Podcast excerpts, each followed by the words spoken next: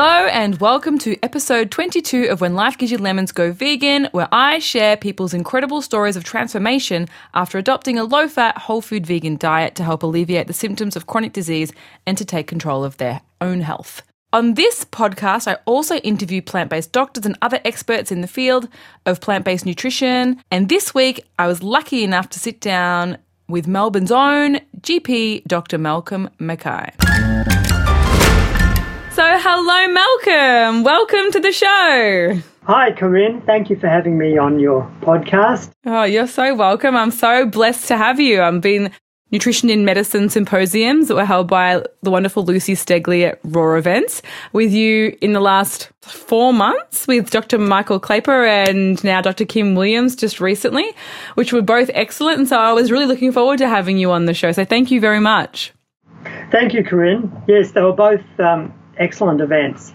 So good. So I've given you a little bit of an introduction, but please, I'd love for you to explain your story and how, as a medical practitioner, how you stumble, how long you've been, your vegan story, how you stumbled across a low-fat, whole food vegan diet, and how how long and how that's worked for you as a individual, but also as a practitioner. So please tell us all. I'd love to hear. All right, Corinne, this goes back a very long time to medical school in about 1980 when the, uh, the, the, crusty old cardiology lecturer was showing us all these uh, gruesome slides of what happened to our arteries as we got older and heart attacks and strokes and problems with circulation to the leg and erectile dysfunction. And it was like, and you know, there are risk factors for this, but it's all part of the inevitable part of aging.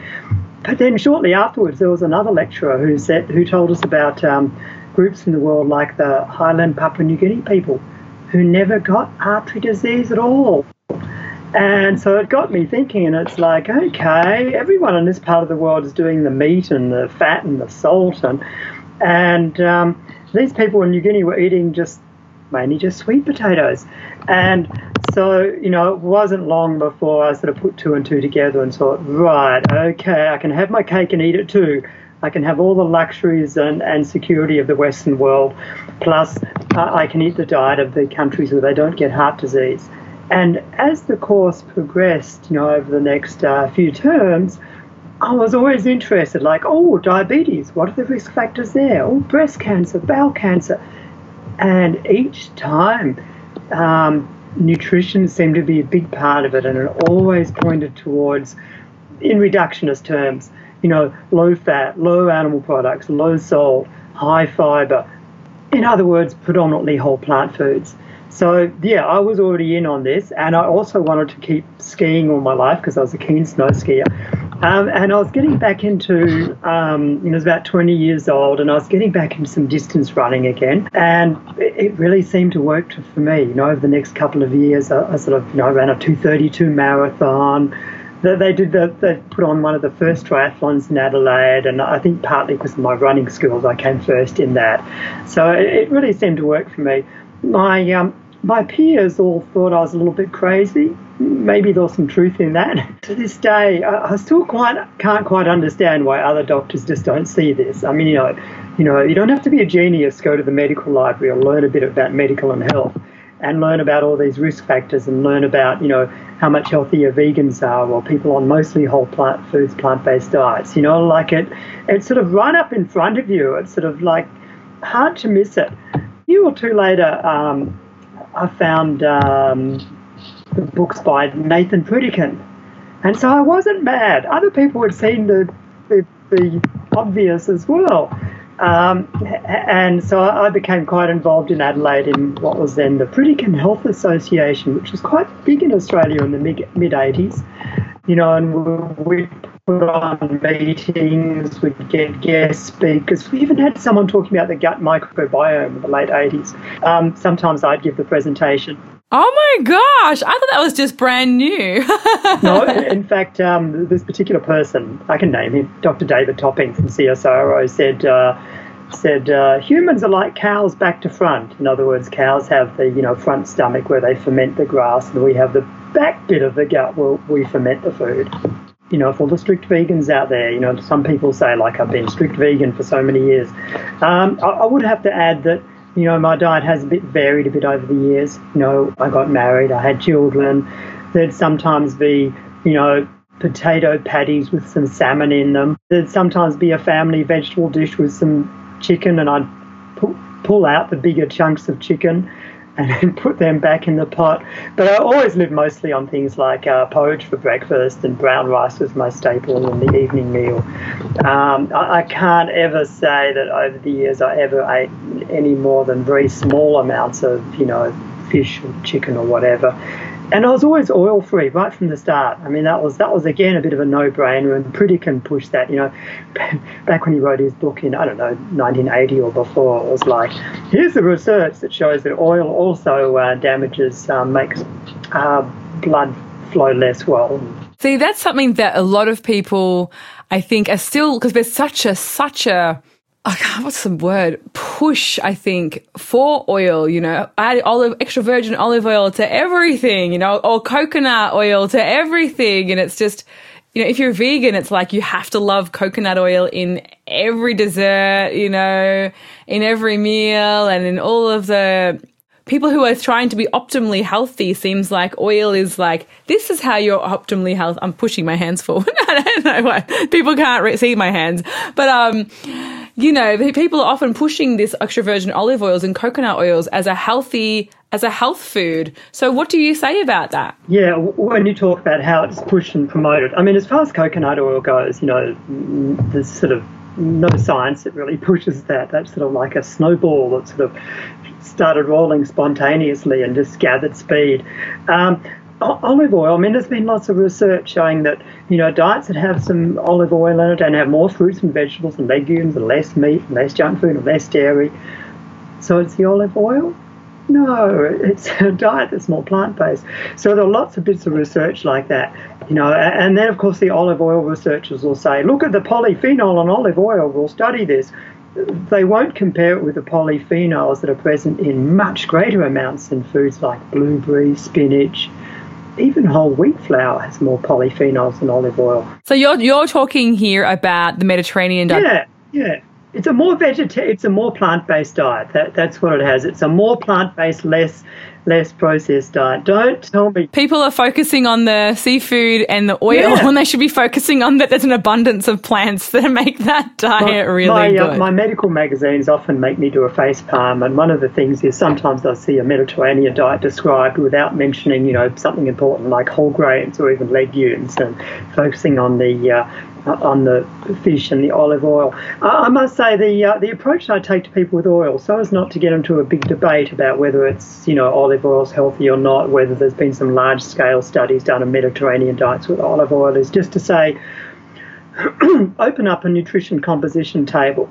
You know, I'm a bit out of date here. You know, look it up on your computer, and uh, have a look at olive oil. You'll notice that it has more than twice the calories of sugar, the maximum calorie concentration of any food. Have a look at the iron content, zero, calcium, zero, fiber, zero, protein, zero.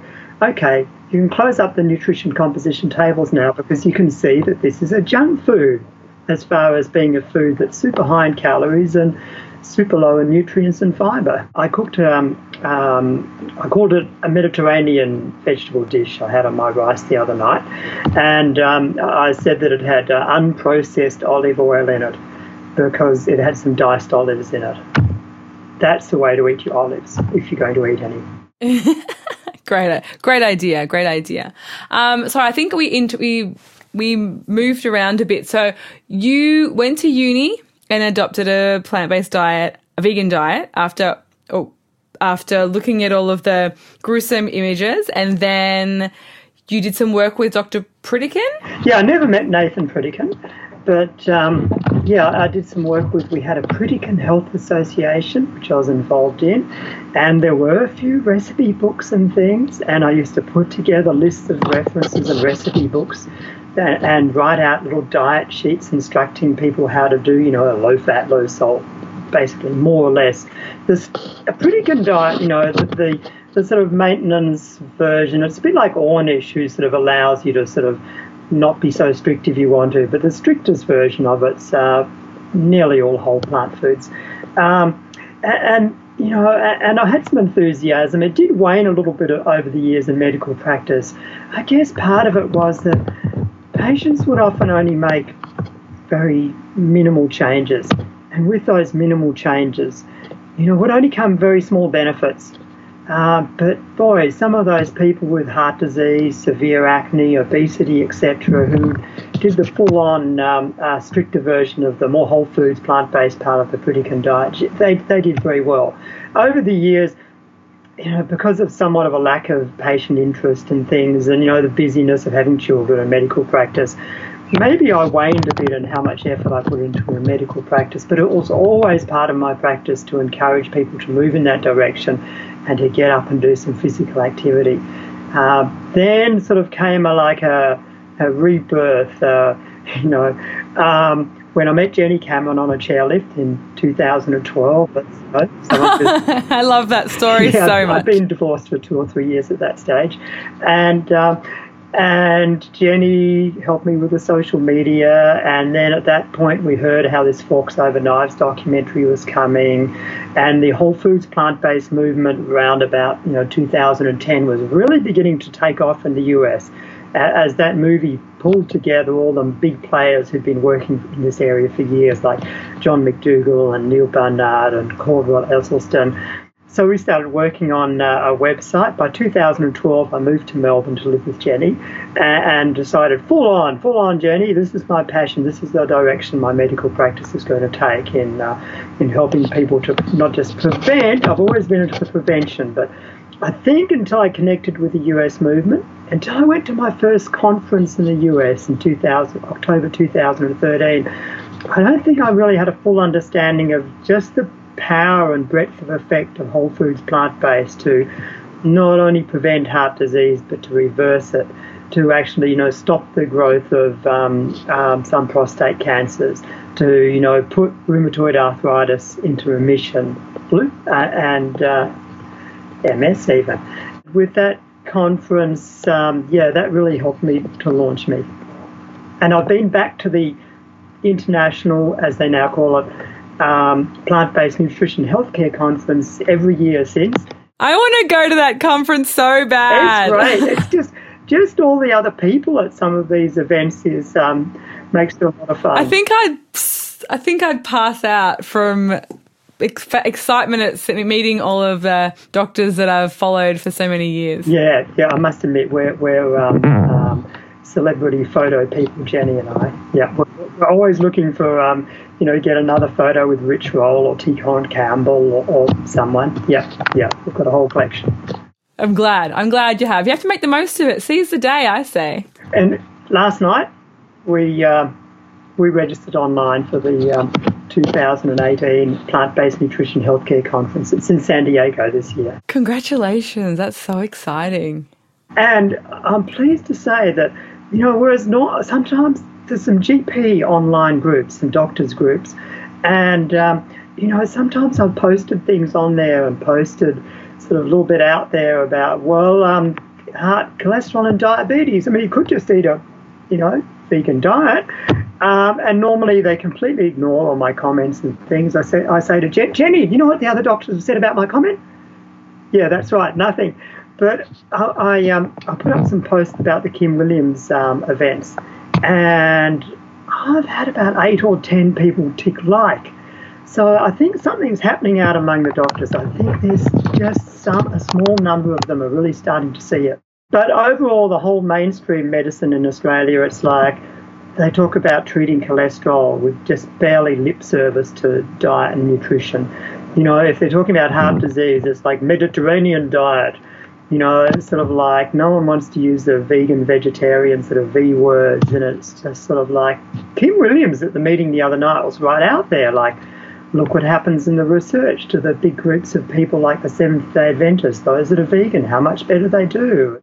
When when there's articles about prostate cancer and maybe not treating it too aggressively, you know, in the medical magazines, it's you sort of, it's a bit of why didn't you see Ornish's study where he's where they actually stopped the growth of sort of um, low to moderate grade prostate cancer?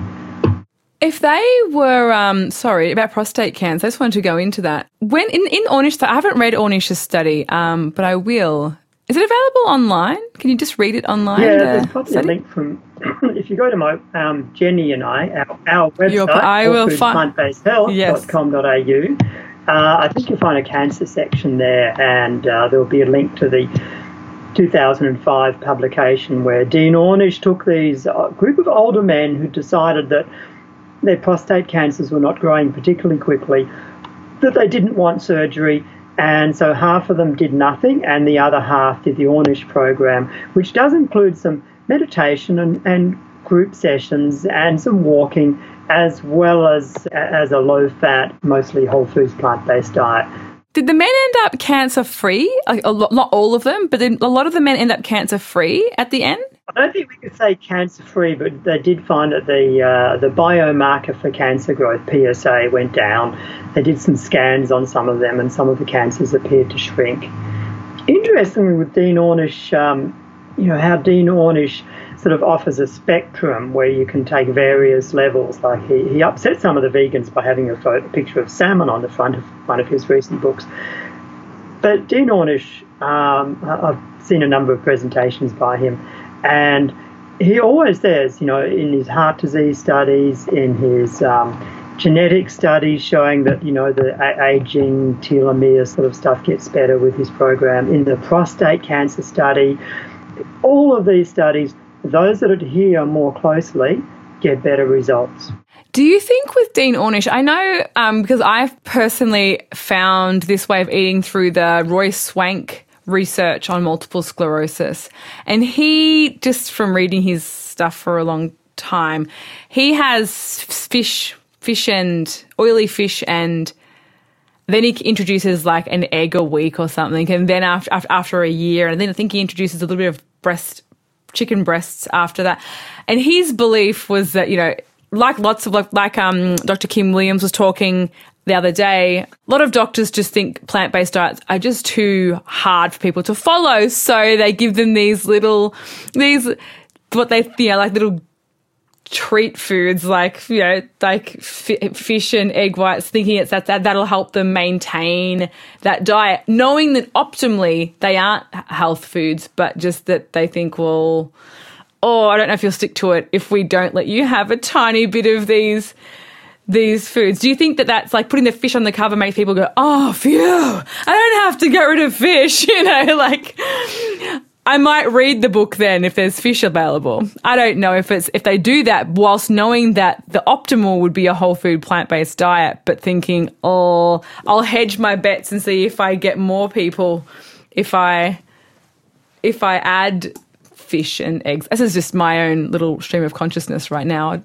You know, on, on the one hand, you know, a pragmatist, you know, if someone's not willing to do it 100%, then they're better doing it 90 or 95% than not doing it. So that's sort of a pragmatic approach to take. You know, like often taking with patients is not all, it doesn't always work to say you need to adopt a vegan diet. You know, it's often better to talk about, you know, hardly eating any meat and, uh, you know, things like that rather than just uh, you need to adopt a vegan diet. Maybe if they just had a heart attack or an MS diagnosis or something and, and they've seen it and they've actually got hope and that it's going to work, they'll do it. But um, the other side of that, though, is that it can open the floodgates.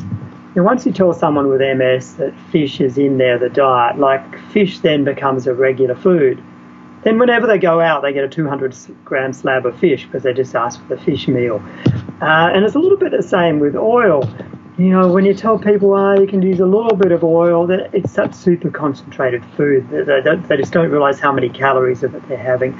And then, you know, it becomes you know oil and lunch and oil and dinner and then when they go out to a restaurant where the food is often really oily because they're accustomed to eating some they don't even notice so you know although i'm somewhat pragmatic i'm also a purist and you know andrew spudfit taylor will sort of tell you that it's, you know it's often it's sometimes easier to stick to things um, 100% and you know it'd be all right if we lived in a blue zone I agree completely. I, I not to sound my my husband's partner and lots of people think I'm quite extreme, which maybe I am. But to me, some foods I call them gateway drugs. you, you have a little bit, and then it's just like I said about coconut oil. It's a snowball effect. You think, oh, because everyone has this.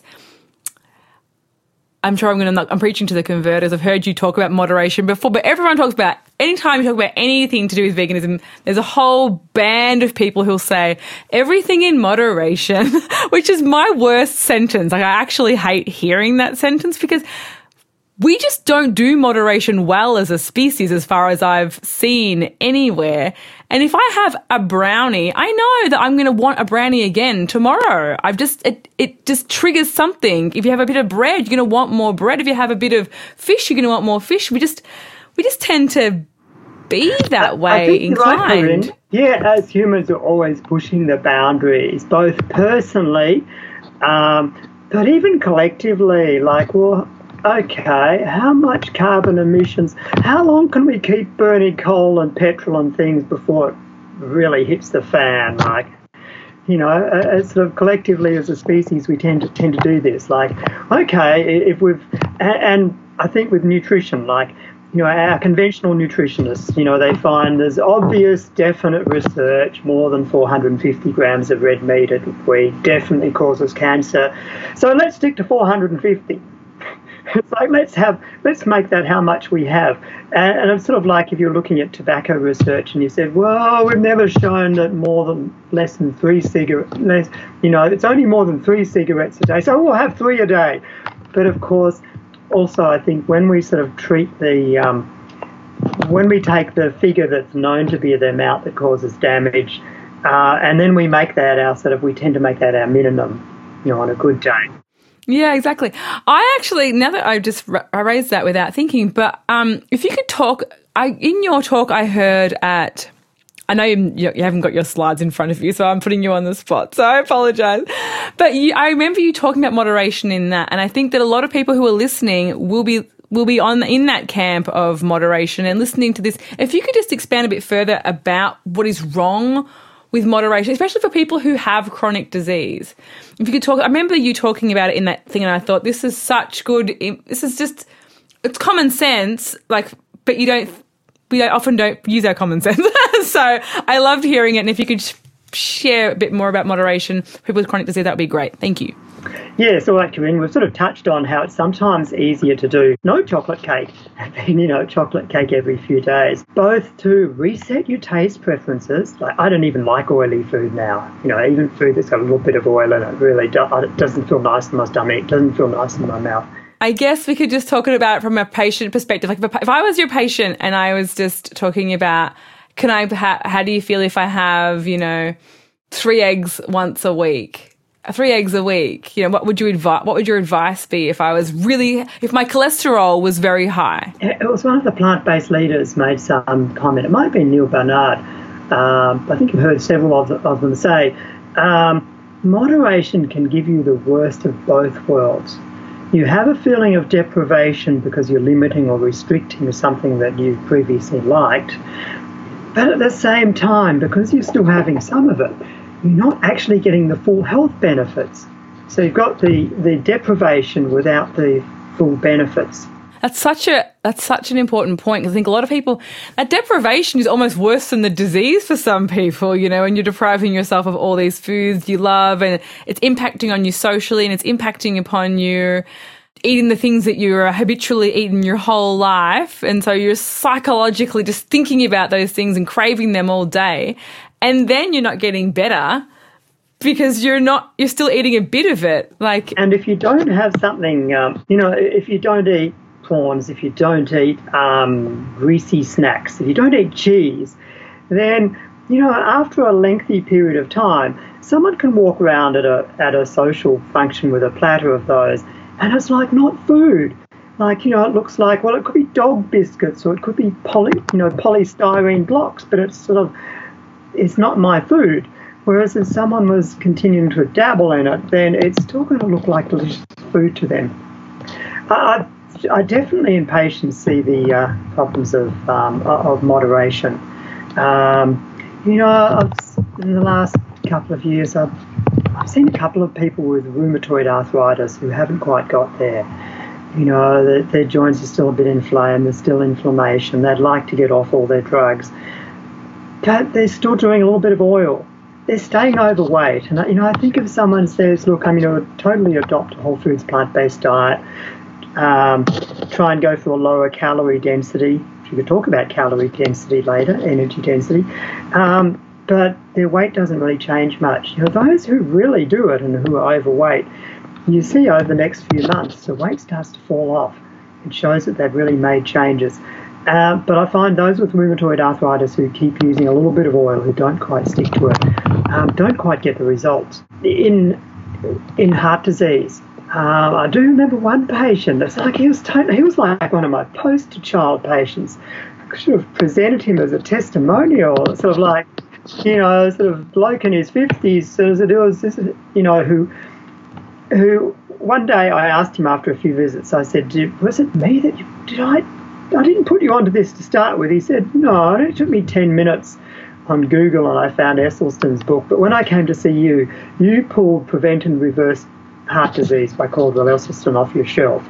And I remember this man saying to me, you know, no, this is not at all hard to do at home. As a single 50 year old male, it's easy cooking like this at home. It's not hard. Anyway, it was like sort of, that was the first year or so. Like about two years into it, he sort of went off on a bit of a sidetrack about, you know, his approach to life and his um, plant based diet and things. The next thing, I get a letter from the emergency department of the hospital. Mr. So and so presented with an episode of angina um, you know, and he hadn't gone back to eating burgers and and blocks of cheese. He just sort of slipped off a little bit.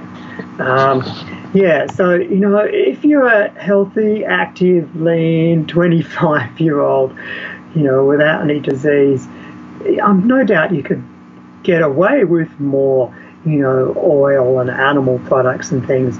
But if you're someone who's already um, tipped themselves over, you know, through no fault of their own, into you know diabetes, autoimmune disease, heart disease is already diagnosed, then there's really not much wiggle room um, to go outside of the you know whole grains, legumes, fruits, vegetables, a few nuts and seeds. Not even tons and tons of, not even too many nuts seeds and avocados. Uh, I often see that. You know, people get spooked by the, ironically, the Atkins paleo people with the grains and things.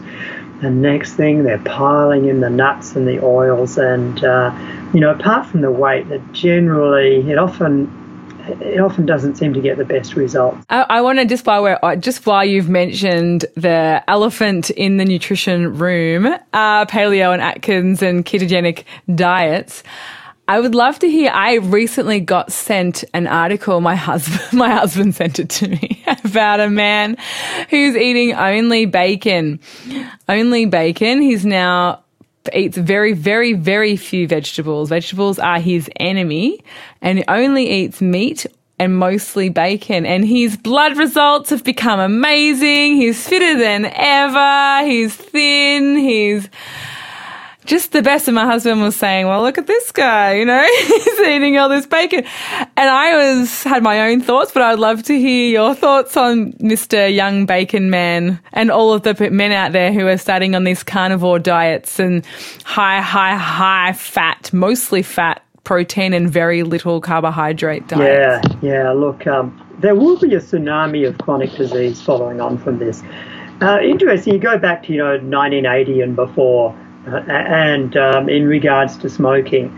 And, you know, lots of people had these stories about, oh, I knew my great uncle used to smoke and he was really fit as a Mallee bull at age 90 and things like that.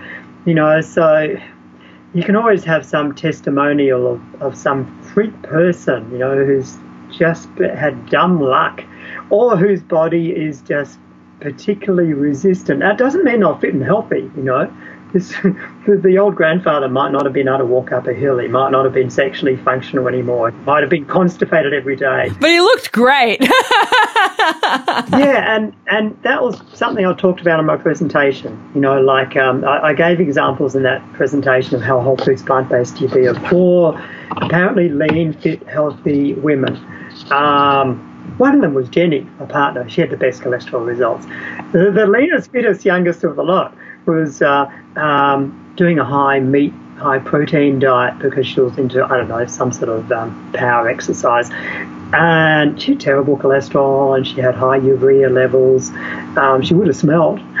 Sweat would have smelled, her breath would have smelled all that meat because it does that. Uh, a lot of the um, bad odors in uh, breath, sweat actually come from uh, um, like um, uh, volatile sulfur compounds that, that sort of evolve in your colon when meat sort of decays in the colon when the remnants of meat.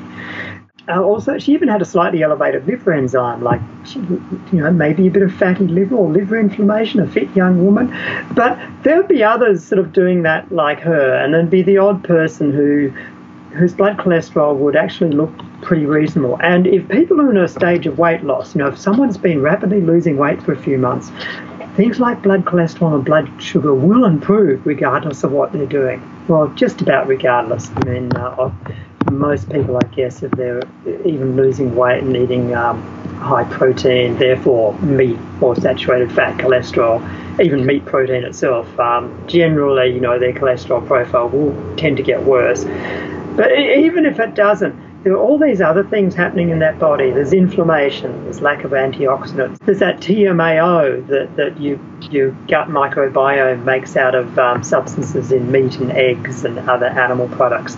There's an awful lot going inside the human body that we can't measure, like with the endothelium, the lining of the arteries, there's constantly sort of replacement cells coming out of the bone marrow uh, Dean Ornish says that when people are on these high meat diets, you know, that you can measure that there's less of those in their blood, less sort of uh, precursor cells to, to generate new healthy endothelium. So, yeah, and there's often a lot of things that are sort of like before we can detect um, plaque cholesterol build up in your arteries, by the time we see it on the scan, it may actually be that there's an awful lot of it all over the body before we can see it. You know, I'm sure I've got prostate prostate um, micro cancers from my youth of dairy, all that dairy I drank in earlier life and things. Um, and of course, no one sees them. You know, it's sort of like pre-cancer lesions. No one's going to see them. And more recently, I've thought of this idea that, you know, there's tipping points in climate change. Like you heat up the earth, and then the Arctic, the, the, the tundra releases more methane. It heats up even more. You melt the ice, and then the, the sea or the land absorbs even more heat you know, I suspect this happens in the human body as well, that you keep stressing part of your system, whether it's your immune system with autoimmune, you know, and uh, or with diabetes, diabetes, you know, you get more and more insulin resistant from all that fat in the muscle cells. And your pancreas just dutifully makes more and more insulin until just one day it hits a tipping point where where it just can't quite keep up. And then it's like the body flips into that diabetic state and the state of type 2 diabetes, all these other metabolic inflammatory changes happen that actually sort of worsen it, perpetuate it. And, you know, autoimmune disease, it's sort of like, well, you might have a few auto antibodies in your blood and be apparently okay, but at some point it might flip and tip over. And going back to the climate change analogy, uh, and the climate scientists give us the answer here. They say, look, well before you heat the Earth enough for the tundra to release all the methane or the Arctic to stop reflecting sunlight, it's easy to act now before it all happens. Once you go past a tipping point, once you've already got the diabetes, you've got the autoimmune disease, you've got the gut micro microbe dysbiosis, it's going to take a lot harder work to actually reverse it or even just hold things where they are. And that's the same with heart disease. You know, like if you, it, it's much it takes much less dietary adherence and, and effort to stave off heart disease than to try and reverse it. It's so true, and like like you did, we also talked about before. It's just that we are. It's so it's such a shame that we most of hum- humanity tend to wait until that we reach that tipping point until we're like all right there's literally nothing there's no place to go back to because now we're this sick. Like we can't go backwards so we have to now take the you know do the work towards to prevent climate change because there's nothing because we've take the more drastic action. Yeah! For our own health. So it sucks that we like to push it into the very last moment before we're like, all right, then I'll put my oil down. I think, city, I think of the city I live in Melbourne. Like you know, there was all these big works and digging up big city streets to put this, you know, subway rail system in there. You know, we waited till Melbourne was just about choked for transport before we suddenly started, you know, doing things about it. That is so true. That is so true. I was just, I was, anyway, that's, yeah, I agree. I agree completely. We do it all the time in every area, education, medical, like, you know, the fact that we still have the food in our hospitals that we have today blows my my mind. But you know, we have to wait until you know until we go further down the slope before we're going to see action in those areas as well. I guess. Yeah, it's almost like um, you know. Like we're not going to take the bacon off the hospital menu until bacon's sold in plain packaging with warning labels on it. Yeah. Although I must say the uh, the the U.S. Uh, Medical Association have come out against that, against you know for, about hospital food. Recently, uh, my union, the AMA, and I wish I'd had some input, but I never knew they were doing a, a position statement on nutrition. Uh, that came out um, uh, last early this month, and I was pleased to see that at least it said. Um, that, that they advocated more plant-based meal options in uh, hospitals and healthcare facilities. So there was some acknowledgement there. Oh, that's great. Because to me, if I see anyone's hospital food, I just think, are you kidding me? This is. Here's something funny. First year medicine, Flinders, 1978. Very beginning of the course, the, some of the dietitians briefly spoke to us, sort of introducing themselves to us, and more or less said, don't blame us for the general hospital food you know, that's nothing to do with us. We only do the special meals. No, I can remember my brother, he had muscular dystrophy and he um you know, he had all different kinds of terrible things, but he had a dietitian and all he ended up having to eat through a, a peg feed in his stomach. And he, um, he was terribly, terribly, terribly constipated. Too much information, listeners, but he was. It was just debilitating and so sad that he had to live with that because um, the muscles couldn't you know, help push the food through. And I bet that peg um, food, the, the, the tube, it was all sustagen, yeah, just all dairy, sustagen with no fibre and dairy, dairy and nothing. Yeah, yeah. And I just think now, I didn't know then because he died before I really started looking into nutrition. And now I just think, oh my gosh, like if I'd known, I would have put other things like a smoothie in his. You know, you know, there are some people in the world with greens and stuff in there. Starting to talk about that, like, uh, well, what would happen if we sort of tried to put a smoothie through the tube? It would probably work. There's been, oh, I can't remember who it is, but there's some some health workers who have actually, you know, sort of been playing with that and trying it out. Surely it would work, wouldn't yeah, it? Yeah, I think as long as it was, um, uh, you know, really well, well blended. blended yeah, it'd work. Yeah, yeah. Anyway, yeah, so I remember seeing that and now looking back and just going, oh my gosh, for like two years he was just eating these sustagen milk protein drinks and then nothing to help his food move through. So of course he was terribly constipated. Mm. Now, getting back to some of my patients, um, Please, please, please do. first of all, following on from the thing about, you know, at, at doing it more 100% is, um, you know, I know I'm just repeating what Dean Ornish and other people say. It's like people sometimes start off, you know, doing whole foods plant based because you know they've they've had a heart diagnosis. Um, just thinking of one guy who again would have been, you know, probably about a 50 year old. Um, something that often keeps people going is the experience of wellness like I remember this particular guy, you know, he, he had a heart disease diagnosis. I don't see him often because he doesn't actually live in, in Melbourne. Um, but last time I saw him, he, he runs a small business and he was saying to me, you know, he's saying, Malcolm, or whatever he's calling me, he's saying, um, um, you know, I, am at the front counter. I'm taking phone calls. I'm directing the the uh, the staff out the back. I'm dealing with customers, and he says, and it's like I'm less stressed and my mind's much sharper. It's like more going back to how how efficiently my brain and, and memory and everything worked when I was, you know, back in my 20s.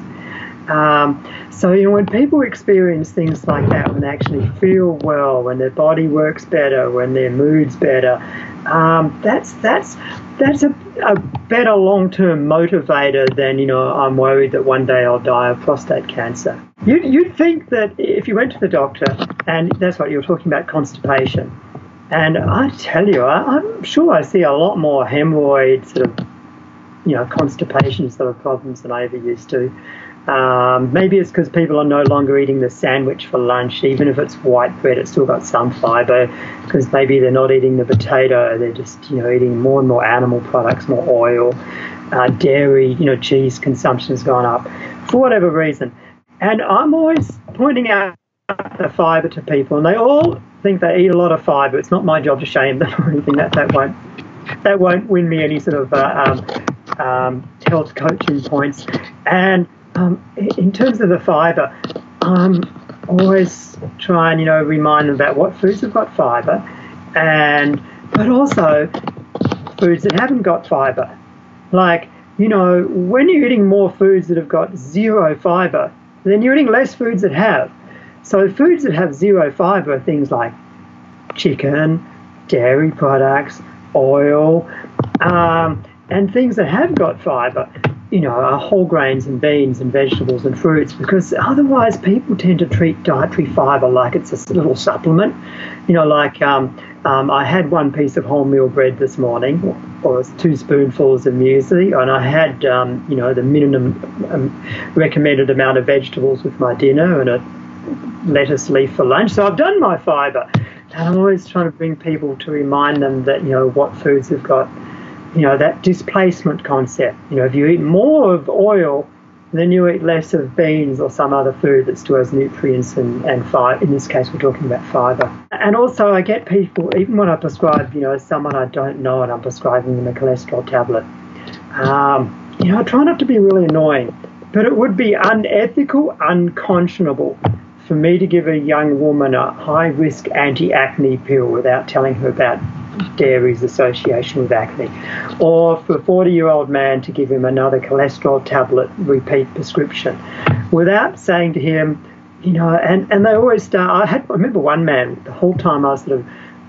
did a spoke for just a few sentences about um, how he could lower his cholesterol diet. He just kept repeating, "My mother had high cholesterol. My mother had high cholesterol, like it's genetic." So I've got a strategy for that now.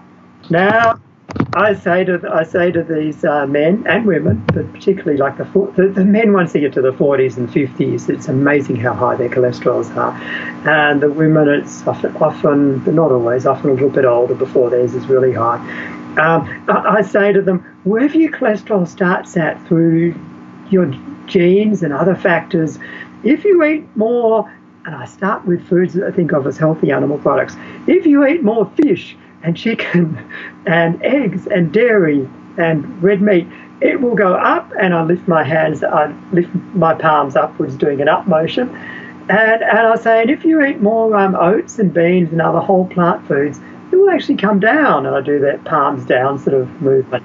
So then I'm in a position where I've told them, I've given them the information, which, you know, even if they haven't listened or have gazed off into space, you know, um, you know, I, have been ethical. Um, and there's no point with that question that the, the, way I put it, they can't really, you know, sort of argue to themselves that it's all genetic. Ah, okay. So I, I actually would love you to, because my mum, just hello, mum, if you're listening to this episode when it comes out, she has high cholesterol and she went whole food plant based and surprise surprise it lowered. And then she started to be moderation and eating more and more and more and more of the eggs and the not dairy. She stayed away from dairy but has more seafood more animal products bits and pieces. And she you know, has friends over so she makes a roast for them and bits and bobs of the, and she said and yesterday she said to me I've gone up and I've I you know I had two eggs because I was so upset that it so upset that it's gone up and I'm trying so hard. And she said, out of, oh, you know, it's all so hard. My dad had it, his dad had it, their dad had it, all of them died of heart disease, 10 brothers. It's just going to be the way it is, Corinne. So if those people you said that you talk about, you know, if you eat less meat, it goes down. If you if eat, they eat, if they eat, if they eat fish, fish, you know, when you eat, when you eat, I say when you eat fish, chicken, and go through the animal products, it, your cholesterol will go up. And I'm doing my palms up movement. And when you eat these other foods, it'll go down. So just, it's really like I'm just telling the basic facts. Subtle. And you have to be very careful Yeah. with patients that they don't feel like you're criticizing, judging them. And there's a particular demographic, the 30 year old female, who are often ultra sensitive. Like it doesn't matter that she's overweight, has still has ac- acne problems at age 30, had a gallbladder when she was 25. If you sort of subtly say, you know, there's probably some dietary changes that could help some of these things. It's like um, I even one person just about slammed their fist on the table and my diet's good. And, and you know, we put this on women that, you know, they often have a lot of guilt about their diet and their weight. And, um, you know, people often just make the statement. They sort of stop there in the tracks. No, no, no, no. My diet's good. At that point, you sort of have to try and sometimes you just have to drop it. Other times you have to just be very careful that what you're recommending is just this advice is of a general nature for people with acne, you know, without sort of targeting them, without making it sound like you're criticizing them personally for their diet, which they consider as good. So yeah, you'd be surprised. You know, you might think the vegan people might often think that the doctor says, you know, those dairy foods could be could be worsening acne, and the patient goes, ah, doctor, thank you, thank you. No one told me that. No, no, it's not like that at all.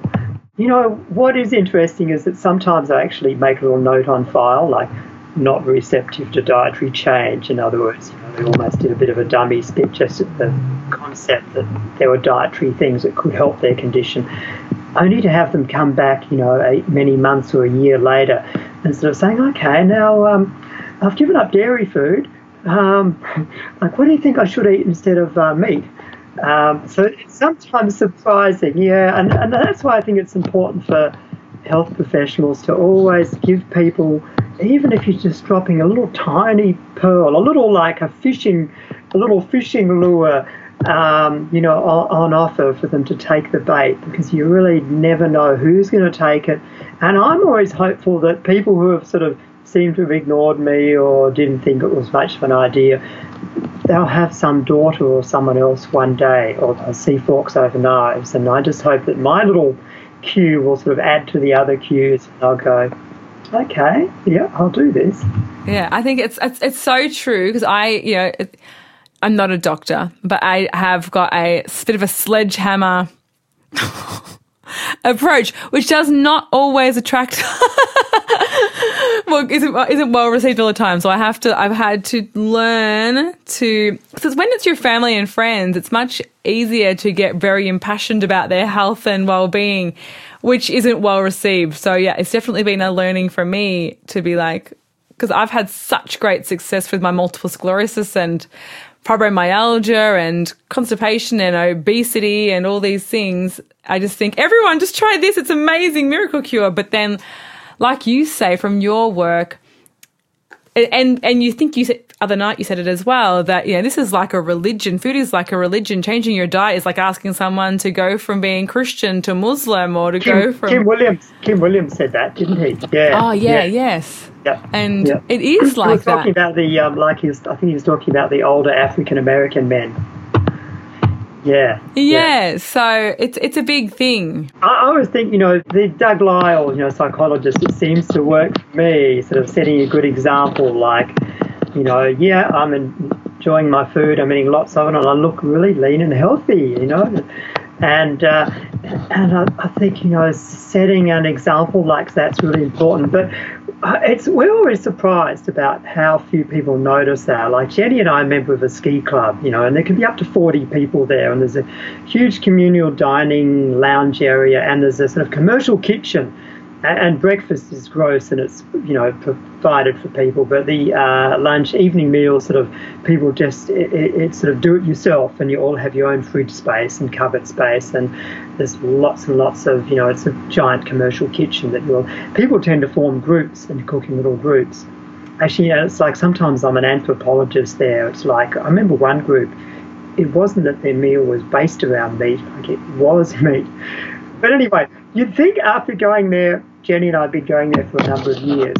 You'd think there'd be someone who'd go, "Gee, you two are lean and healthy, good skin tone. Malcolm skis all day. you, you know, you, you obviously you're well into your 50s um, and you're eating differently. What are you doing? For the first time in years and years, this actually happened to us last ski season. But it's about the first time when a lady started talking to Jenny about, well, mm, look how much of this food you're eating, and you seem to be so lean and healthy. Jenny happened to have the Forks Over Knives documentary. Ah!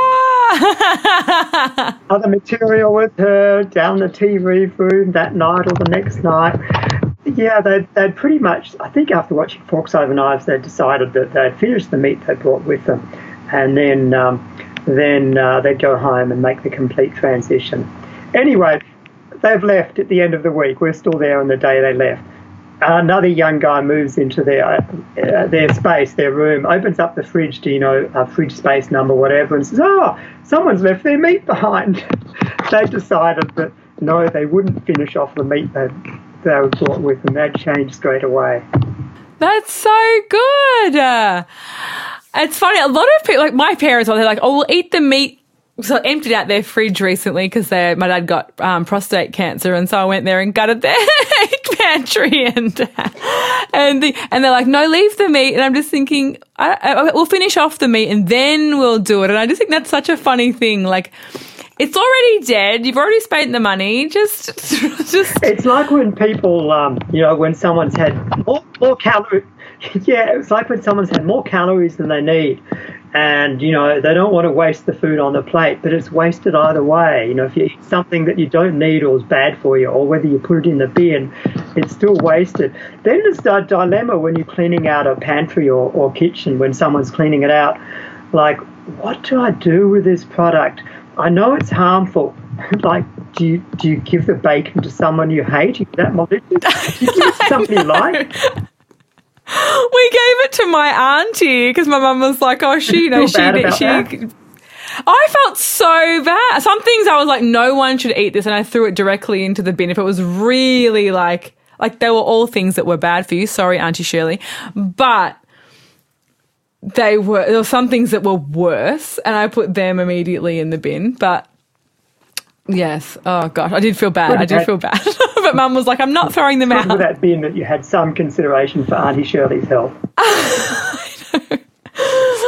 I'm sure she was happy with the food, but to me it wasn't food. Sorry, Auntie Shirley. I feel really bad now. I'll give you a hug when I see you next time. Sorry for giving you the food that I think's poison. Earlier on, you asked me about um, you know paleo Atkins high meat diets, and uh, you know it's really unfortunate this has been fueled by you know um, like our, dietitian should be fighting back more strongly against this. Um, you know, unfortunately, we've got you know that branch of the CSIRO that are sort of um, you know put out the um, CSIRO low carb diet. And um, interesting, some of the research that's been done to sort of show that low carb diets are all right for diabetes. It's like they compare it with a, you know, with a diet that's not all that high in carbohydrate that still has meat in it. That's you know fairly crappy diet, and they find that their slightly higher animal protein and oil, canola oil diet in general doesn't didn't make the patients didn't do any worse than the standard crappy diet. And from that comes the idea, therefore, you should eat high protein. And I, I hate the high protein idea, or even just like people calling food protein. Like, you know, I don't run along the Yarra and say, you know, well, I guess it is water, but it's sort of not like, you know, it's a whole package deal. Um, you know, and it's like, why not call the meat cholesterol or saturated fat or uh, heterocyclic amines or, or you know, all, all, the other things in there that are going to harm our health, the whole package, or unfiber or un antioxidant, you know, whatever. There might be little tiny bits of research that compare, you know, uh, um, someone on a limited calorie weight loss diet eating more animal protein foods versus someone on a crappy diet. And that's always the key with research. If you want to show that something works, compare it with something worse. You know, if you want to do a Mediterranean diet with red meat, it was one of the sponsors, and fish and tons of olive oil here in Australia, then um, this particular research, you couldn't get into the study if you had an average Australian diet. You actually had to have a worse than average before you were accepted into this uh, Victorian study. So compare it to something worse. But I, I think that, you know, if you look at the people tend to, and, and the practitioners, they drive me crazy sometimes in the medical practitioners group and what they write in the medical magazines and the doctors who are sort of uh, saturated fatters. you know, people who are sort of saying, "Oh, the saturated fat's all right," and in actual fact, it was always the sugar, the saturated fat's all right. You know, eat more meat, fat-rich dairy, and they drive me crazy because you know they'll go, "Oh, look, we have here we have with the Pure study. It showed that really poor people eating." white rice and sugar, you know, in some really poor part of Bangladesh, had worse health than the wealthier people somewhere else eating a bit of meat and dairy. It's like, yeah, you sort of, I could have told you that would happen, but generally speaking, so they pick little tiny bits of research out, um, often comparing it to something worse. Whereas if you look at the broad picture of all the published research over the decades, probably over the last hundred years, there's just ample research to show that when you eat more whole grains, legumes, vegetables, fruits, when you eat a more plant based diet, a more vegetarian, a more vegan diet, there are better health outcomes. When people eat um, larger amounts of meat and full fat dairy foods, they get worse health, health outcomes. You know, uh, so um, you know the fact that they're actually promoting those sort of diets is pretty appalling, and particularly now that we understand the mechanisms, like you know, we understand TMAO and how it raises cholesterol and the inflammation, and, and we understand, you know, the what's going on in the gut and how, you know, carcinogens are being generated. Well, but just to um, uh, on to that, I know a lot of people because there was the low fat movement after with the heart with heart disease prevention, and so everyone started to get low fat milk, low fat yogurt. Um, it's now swung back. It's now swung back. Yeah, to, so it's swung back so to whole. Dairy's still down. Dairy's still down, but I think the um, the low fat milk's not as big a proportion. An interesting aside here is that you know journalist, I think it's Nina Teicholz or someone, one of those journalists anyway, you know, and, and all of the saturated fatters. It's not what they, they actually eat meat and chicken and fat, rich dairy food. But going back to um, um, this idea that this idea that it's either sugar or fat, that back in the 1970s and 80s, people like people in America adopted a low fat diet and they just ate more sugar and they got fatter. Dean Ornish shows the slides which show that each decade from the 1950s through to the present, or at least through to 2010, with every decade, Americans actually ate more fat. There never was a low fat era. There never was an era when uh, Americans, and it probably applies to Australians as well, there never was an era where they actually reduced their fat intake. They, they increased their calorie intakes each decade as well. Some of that might have been, you know, Twinkies and uh, soft drinks and things. So that's a bit of a myth. So if so, if they were consuming lower fat products, how were they having more well, fat? They weren't actually consuming that many lower fat products. They were still eating steak. They were still eating chicken. Um, you know, fried chicken places came along. So, you know, they're eating, like Australians are eating a lot more cheese than they used to. That's really as concentrated milk, fat, and protein, oh, plus a few cow hormones and other bits. Um, so, Pus. Yeah, a bit of that too just only a little bit. What? Just a hint, though. So, and it's cooked, so it doesn't. It's not even gross when it's cooked. Australians and Americans never really. There were some low-fat products come out, and you know there were some pretty appalling ones as well, trying to jump on the bandwagon. But we never sort of adopted that en masse enough to sort of make a huge change to a whole population. Uh, and this, you know, idea that the saturated fat is put out there that like it's either going to be eggs for breakfast or Coco Pops, you know, it's going to be fats or carbs. It's, you're like, well, what about? I don't. That's not. It's not a dichotomy. I can have oats. Do I have to have Coco Pops? yeah, yeah. It's never. It's never um, a sugar-fat seesaw. In fact, Kim Williams, um, uh, a couple of nights ago, he, he showed this slide of you know several decades old now uh, a few decades old, looking at different countries in the world and the, the um, how much sugar they consumed and how much uh, saturated fat they consumed, and the two go almost exactly together. You know, like uh, uh Australia and US are way up on both.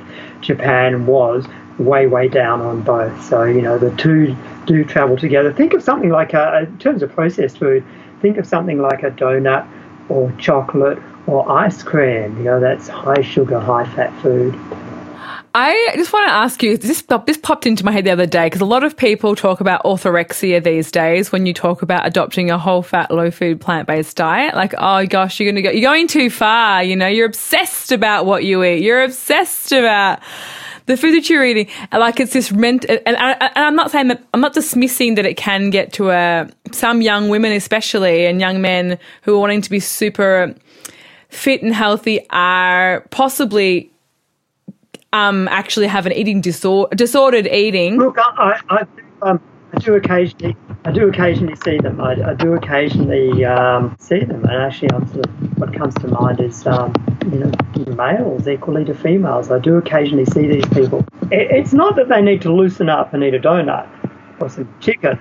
It's just that they need to sort of you know be a bit relaxed, more relaxed about it, and uh, you know. But so I do see those people, but I'm appalled when I go to some uh, when I you know read one of my medical magazines or I don't know one of the maybe one of the nutritionist associations I won't name actually had had a section on orthorexia, and one of the criteria was you choose food more based on it being healthy than because you like it. and it's like, yeah, yeah, sure, I'll do that. That's actually what I'd recommend people do. You know, I mean, we know we have, you know, fat rich, salty food like cheese will attract many people if they don't find it disgusting. I would now. And uh, we have manufacturers make snack foods with exactly the right qualities to be totally addictive for a human. Um, you know, and, and they're saying that if you go, no, no, no, no, I'm not going to have the crispy biscuits. I'm, I'm actually going to have, um, you know, some uh, carrot sticks and hummus. Yeah, yeah or, or, some sort of healthy food. I think I think it's a bit of a fight back. You know, the orthorexia. Yeah, there is a problem with people who get totally over obsessed about food, and that's you know generally more people I've seen with them, it's, it's not always the whole foods plant based, it's just they're obsessed. I was just thinking that it's funny that we're leading to having like a hundred, I think it was Kim Williams or it might have been, I don't know where else I heard it, but that basically we're, le- we're heading towards having 100% of the population obese or overweight. And rather than focusing on the level of obesity, we're like, oh no, but don't eat healthy because you might get orthorexia. yeah, it's bizarre, isn't it? Don't don't choose the don't choose the very healthiest food if there's something that you know might sort of give you a bit more of a pleasure dopamine rush. It's, I found it just funny. Anyway, I just was thinking about it, thinking like orthorexia is this huge big thing when obesity is literally this huge big yeah, it's thing. like um, you know the, the, focus on food and you know young women's eating habits and things. Um, you know, um, anorexia can be really bad, and there's a very small. But I can, my personal experience in dealing with these people is that, oh, like, I, often can't help them because you know only if they're they're mild and actually willing to eat can I. I can't really help people to eat healthy when they're not eating. Um, there's a lot more to. Generally, I find the, uh, the the young ladies with anorexia generally have a sort of um, much broader mental health problem than, than just trying to be thin or limiting food. Um, there's a whole lot of other personality thinking things that go along with it. Um, but yeah, it's always been bizarre over the years that we've been, you know, um, three quarters focused on not wanting anyone to develop the anorexia disorder and sort of like um, being a bit obese, getting a bit obese, bit of breast cancer, eventually heart disease, like, you know, no no, no, we're not as worried about that. But um, you know, in terms of sheer numbers and impact on people's health and quality of life, um, it's a much, much huger problem. I mean, it's like nearly everyone, like two out of three people in our country, you know, perhaps have an eating disorder. But you know, it's not their fault. It's not their fault. And I think part of the whole thing with the sugar is, you know, sort of like, yeah, it's a sugar making people obese, even though we know that sugar consumption hasn't gone up. Like it was actually higher back in about um, 60s, 1970s, something like that. It actually came down a bit and it's been pretty level. And, um, um, you know, I think we're sort of putting on people that it's things like the sugar and the fast food. And my, my, my sort of, um, um, uh, lifestyle medicine sort of Australian people and things often to, always talking about the processed food and the sugar, you know. But these people are getting obese trying to do the right thing. By and by, you know, got an awful lot of people out there, I think even most people, they're trying to do the right thing. they're given the wrong information. They're pouring oil over their salads and their food. I see them as patients. Oh, I was pouring oil on my food because I thought it was healthy. You know, and of course it just means that they systematically overeat because of that super concentrated calories and stuff. And then there's all the stuff about, um, you know, lean protein to get to, to you know, give you satiety and stay lean. And yet, you know, the research shows that people who eat less animal protein are leaner, and the you know, big EPIC study in Europe shows that people who eat more meat, particularly chicken, are gaining weight more. Um, so all these people out there who are, you know, often quite educated, really trying to do the right thing. You know, they're not drinking soft drinks, but they've all food's got oil on it. They're trying not to eat potatoes and whole grains, which you know would actually help them. They're um, they're eating lots of you know chicken and tuna, and they're eating some eggs and things. And so I, I think it's a great shame that the wrong information's been given to people who, if if our nutritionists, our organisations um, would actually say to them, look, um, you'd be better off not having oil or hardly having any and eat more plant based, eat a more vegan diet, eat, eat some whole grains. Um, then many of these people would actually be willing to do it. Can I ask you? I've heard a lot of people say, um, including you know Dr.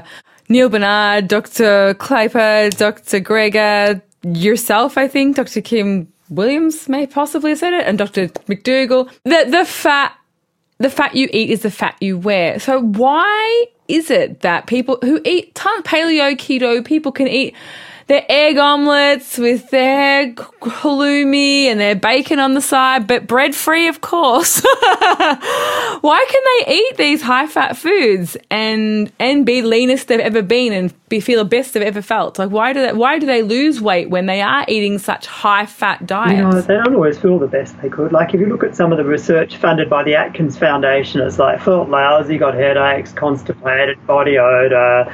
Um, but you know, if you went on a sort of diet that was going to be sort of paleo, um, then you cut out. You wouldn't be buying fried chip, fried uh, uh, French fries. You know, little thin McDonald's French fries. Uh, you might even stop eating cheese. Uh, there's an awful lot of little junk foods and snack foods that you're not going to have anymore. Um, you know, so you've got to restrict your calorie intake. And if you do a full on sort of paleo, high fat, really low carb, you, you might feel a bit nauseated as well. Some of that stuff it's sit in your stomach. And also, you know that you're doing something and you're doing it strict. So there goes the dairy, there goes, you know, hopefully there goes some of the oil, although strangely, paleo man on the savannah found a puddle of coconut oil. Uh, so some of it obviously doesn't make much sense at all, but. Uh, yeah, yeah, no, people can lose weight, but in the long term, in the long term, the weight loss stats are, are not as impressive for people who adopt high meat, sort of high fat diets. You know, the, the short term results um, are pretty good, as they would be if you went totally low fat, whole foods, plant based. The, the short term results are also good. Um, and then there was sort of like I say to people, you know, there are some side effects of uh, low carb diets, like um, mortality, just a little bit of mortality. Yeah, just a little bit. I actually, because people often send me those articles, like, like I said, and I thought, you know what, maybe I'm living in this echo chamber, hearing only positive stories because I have a podcast about recovery stories of low fat, whole food, plant based diet, and I speak to doctors like yourself who tell me all the things that I you know, reinforce the things that I already believe. So I, other week I thought, you know what, I'm going to Google because Pete Evans is talking about paleo and it's this miracle cure of everything, and all these people are talking about it. I'm going to Google um, diseases cured, you know, heart disease cured by paleo diet. I'm going to Google cancer cured by it, or multiple sclerosis, or all these things. And surprisingly, there was nothing. there was like nothing. There was there was nothing. There's one very not scientific, not it was I didn't think it was anything to go by. In all of my research, but in a simple Google of the same for low fat, whole food, plant based diet, there's reams of results, reams of research, long term findings, testimonials. There's so much. And there was just crickets when I did the opposite for high fat, high fat diets into the search engine. So I was like, okay, well, I am, I, I am in an echo chamber, but the there's not there's nothing in the other in the other area anyway if you if you do the research for yourself. Yeah, interesting point. How we tend to get an echo chamber or a, a U loop, as it's called, a U loop, as in Y O U U loop. Like like for example, you know, you search something on Google and it comes up with answers, and you think everyone, and you think, wow, that's high up on the rating, but someone else will get a different answer. You know, so now with our social media and our search engines and things those spinners seem to even more of a U loop. You know, Facebook only feed, feeds us to, you know, lets us see people's comments to people's posts who, you know, we often interact with. Yeah, but yeah, it's certainly um, true that um, only it's only a whole foods plant-based diet that has been shown to reverse heart disease. Sure, various Mediterranean diets and things have been shown to have less on heart attacks during the course of the study, less heart events than, um, uh, or less strokes in particular, in that particular study I'm thinking of, than an even worse diet. But only it's only really the whole foods plant-based diet, you know, uh, low-fat, plant-based, mostly whole foods diet that's actually been shown to reverse heart disease. With diabetes, you know, um, in the early stages of diabetes, um, you know, even just losing an enormous amount of weight you know, would uh, would reverse the diabetes. You could probably eat, those legendary US Twinkies in small amounts or beer in small amounts and still reverse the diabetes if you are enormously overweight and lost weight early on. Um, but uh, you know, as far as what diet's more effective for weight loss, uh, researcher whose name escapes my mind mo- momentarily, he actually um, has sort of metabolic ward studies where they, they, you know, people in a closed system, they're measuring their sort of, you know, oxygen consumption and they're precisely measuring their calories. And he found that um, it didn't make any difference, that there was no sort of clinically significant difference between, um, you know, if you went on a ketogenic low carb diet, like you still lost weight according to the calories. As far as everyone talking about, you know, the fat you eat and the fat you wear, there's two factors there. One is that the high fat foods are generally a lot higher in calories.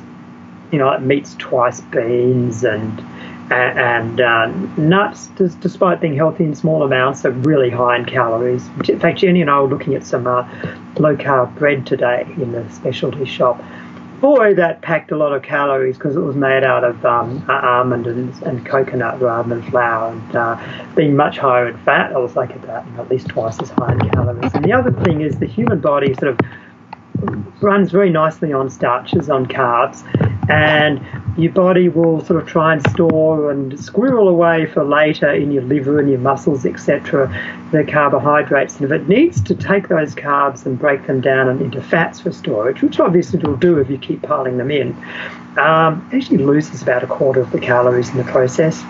So, for that, that's sort of those two reasons are sort of, and a third reason too is that the type of carbs we talk about always have dietary fibre, and they're so they're often a bit bulky.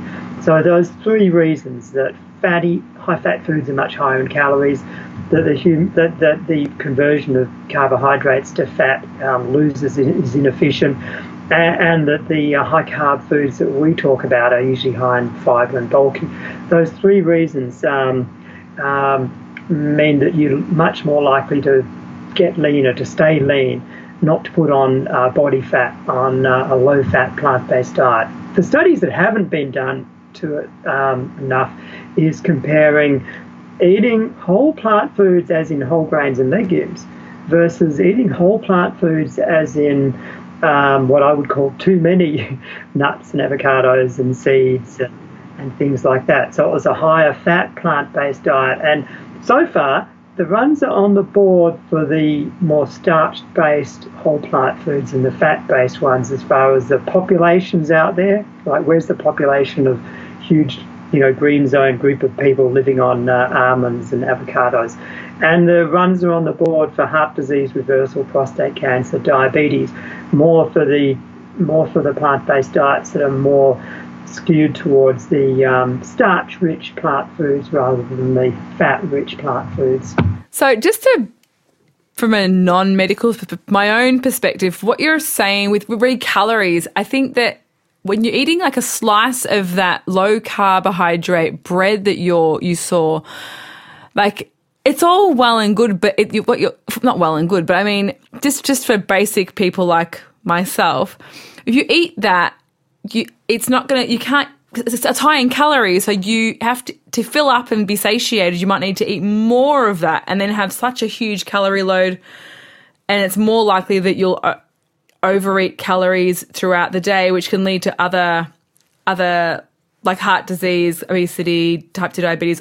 Is that is that the issue with like the those low carb, high fat foods that they only a small amount in your belly, so you still feel like you need all this extra, like this room left in your stomach to add more high calorie foods, such as more of that nut, fat, that's avocado. part of it because. Um, um, you know, we tend to eat. It's, some research that shows that people tend to eat a, uh, you know, a similar volume of food with their meals, and so if you have higher fat food, if you're having nuts instead of oats, then it's a lot more calorie dense. And yeah, the stomach, the stomach will be totally stretched and full from you know from uh, um, you know high. If you have you know um, rice and beans and vegetables, the stomach will be totally full. You know. Um, but if you're eating something that was more calorie concentrated and fat rich, then yeah, you could eat the same number of calories, and your stomach your stomach might only be half full. You know that. So in, while while they talk about fats and proteins for satiety, satiety actually more seems to come from the actual bulk of food, which is related to the to the uh, fiber and water in it.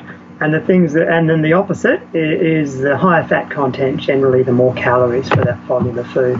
There's, there's sort of a few other things. We actually wrote an FAQ on our website about sort of why, when everyone else said, when some of Australia's nutritionists go, low carb diets are dead, and all sorts of comments like that. Good fats, good fats. We actually wrote an FAQ about, um, you know, why we're still promoting, um, you know, uh, a, a plant whole foods plant based diet that's um, you know very low in fat. And you know, I'll say when people want to argue about this, it depend a bit again on the person, the patient. Like you know, if I've got someone who's got obesity and they're a bit of a plateau, or they're trying to reverse heart disease, then I'm really going to push that low, low fat whole plant foods bit more than I'm going to push it for an ultra endurance runner who's apparently you know young and in good health and you know who's probably got a bit more leeway to eat some uh, fat-rich plant-based foods. But I, I, do see it. You know, I do see people who uh, I've seen at least one patient who had had moderately high cholesterol their plant-based diet, and just they're eating huge amount of nuts and seeds, and you know, going on good fats and stuff. You know, it shouldn't have had too much of an effect on their cholesterol, but I think just the calorie overload, just the concentrated calories hitting their liver, was probably enough to sort of cause all these changes, like an increase in um, liver cholesterol output. Uh, yeah, so that's sort of my position on the sort of oily whole plant foods versus the starchy whole plant foods. And so people can read that FAQ that you and Jenny made up on the Plant Based Health Australia website? No, Plant Based Health Australia is our, um, our, our, Facebook page.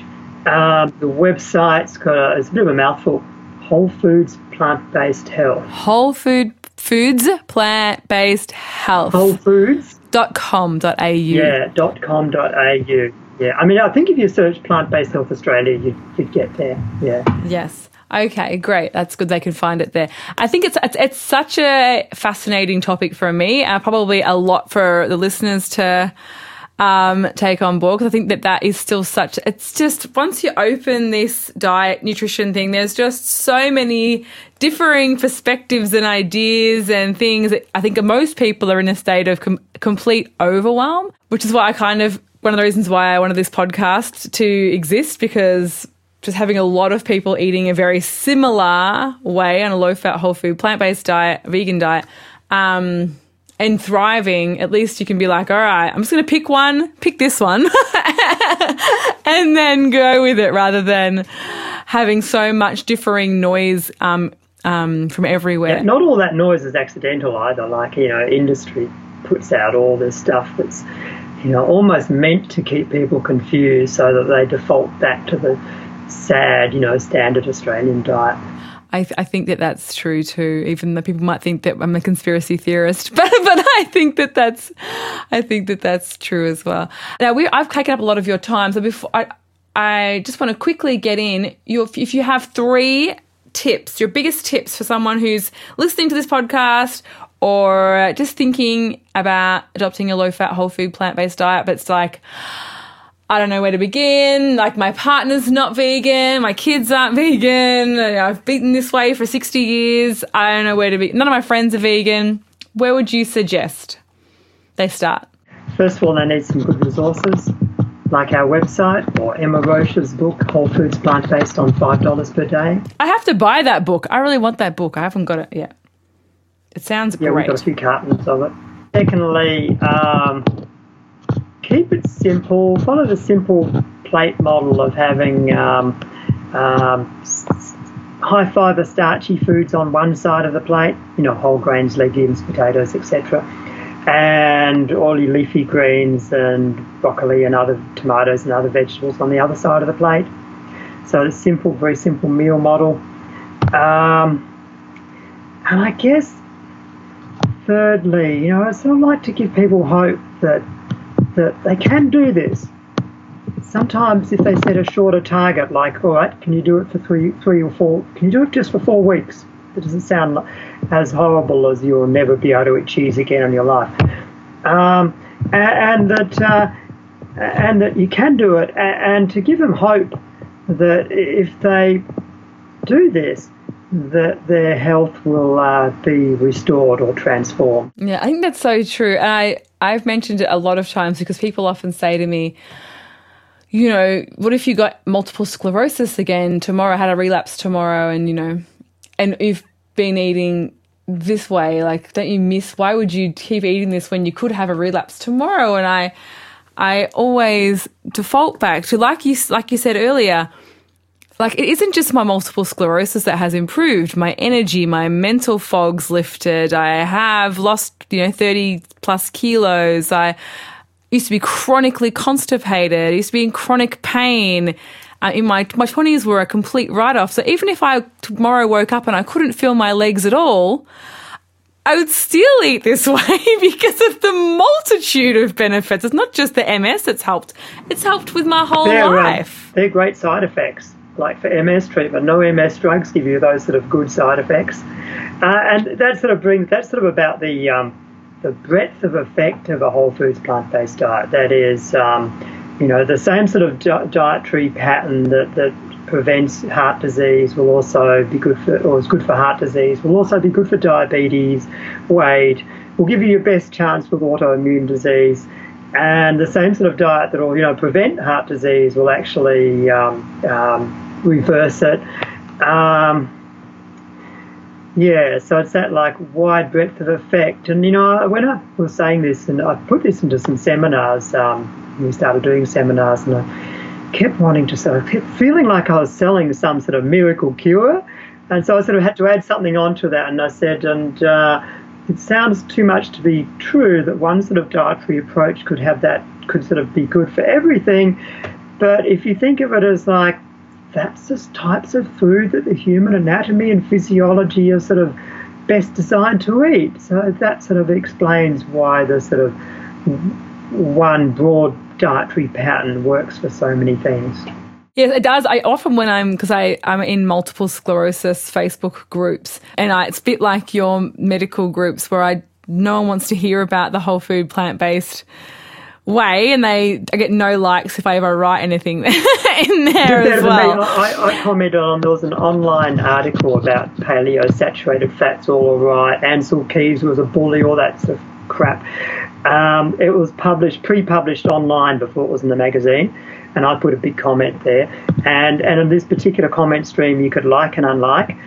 I was quite proud. I got a net of, and I thought I was being more polite than they were. I got a net of 13 unlikes. Well, that the, the, the comments actually they don't get they got very few likes, maybe none, and I get lots of hate.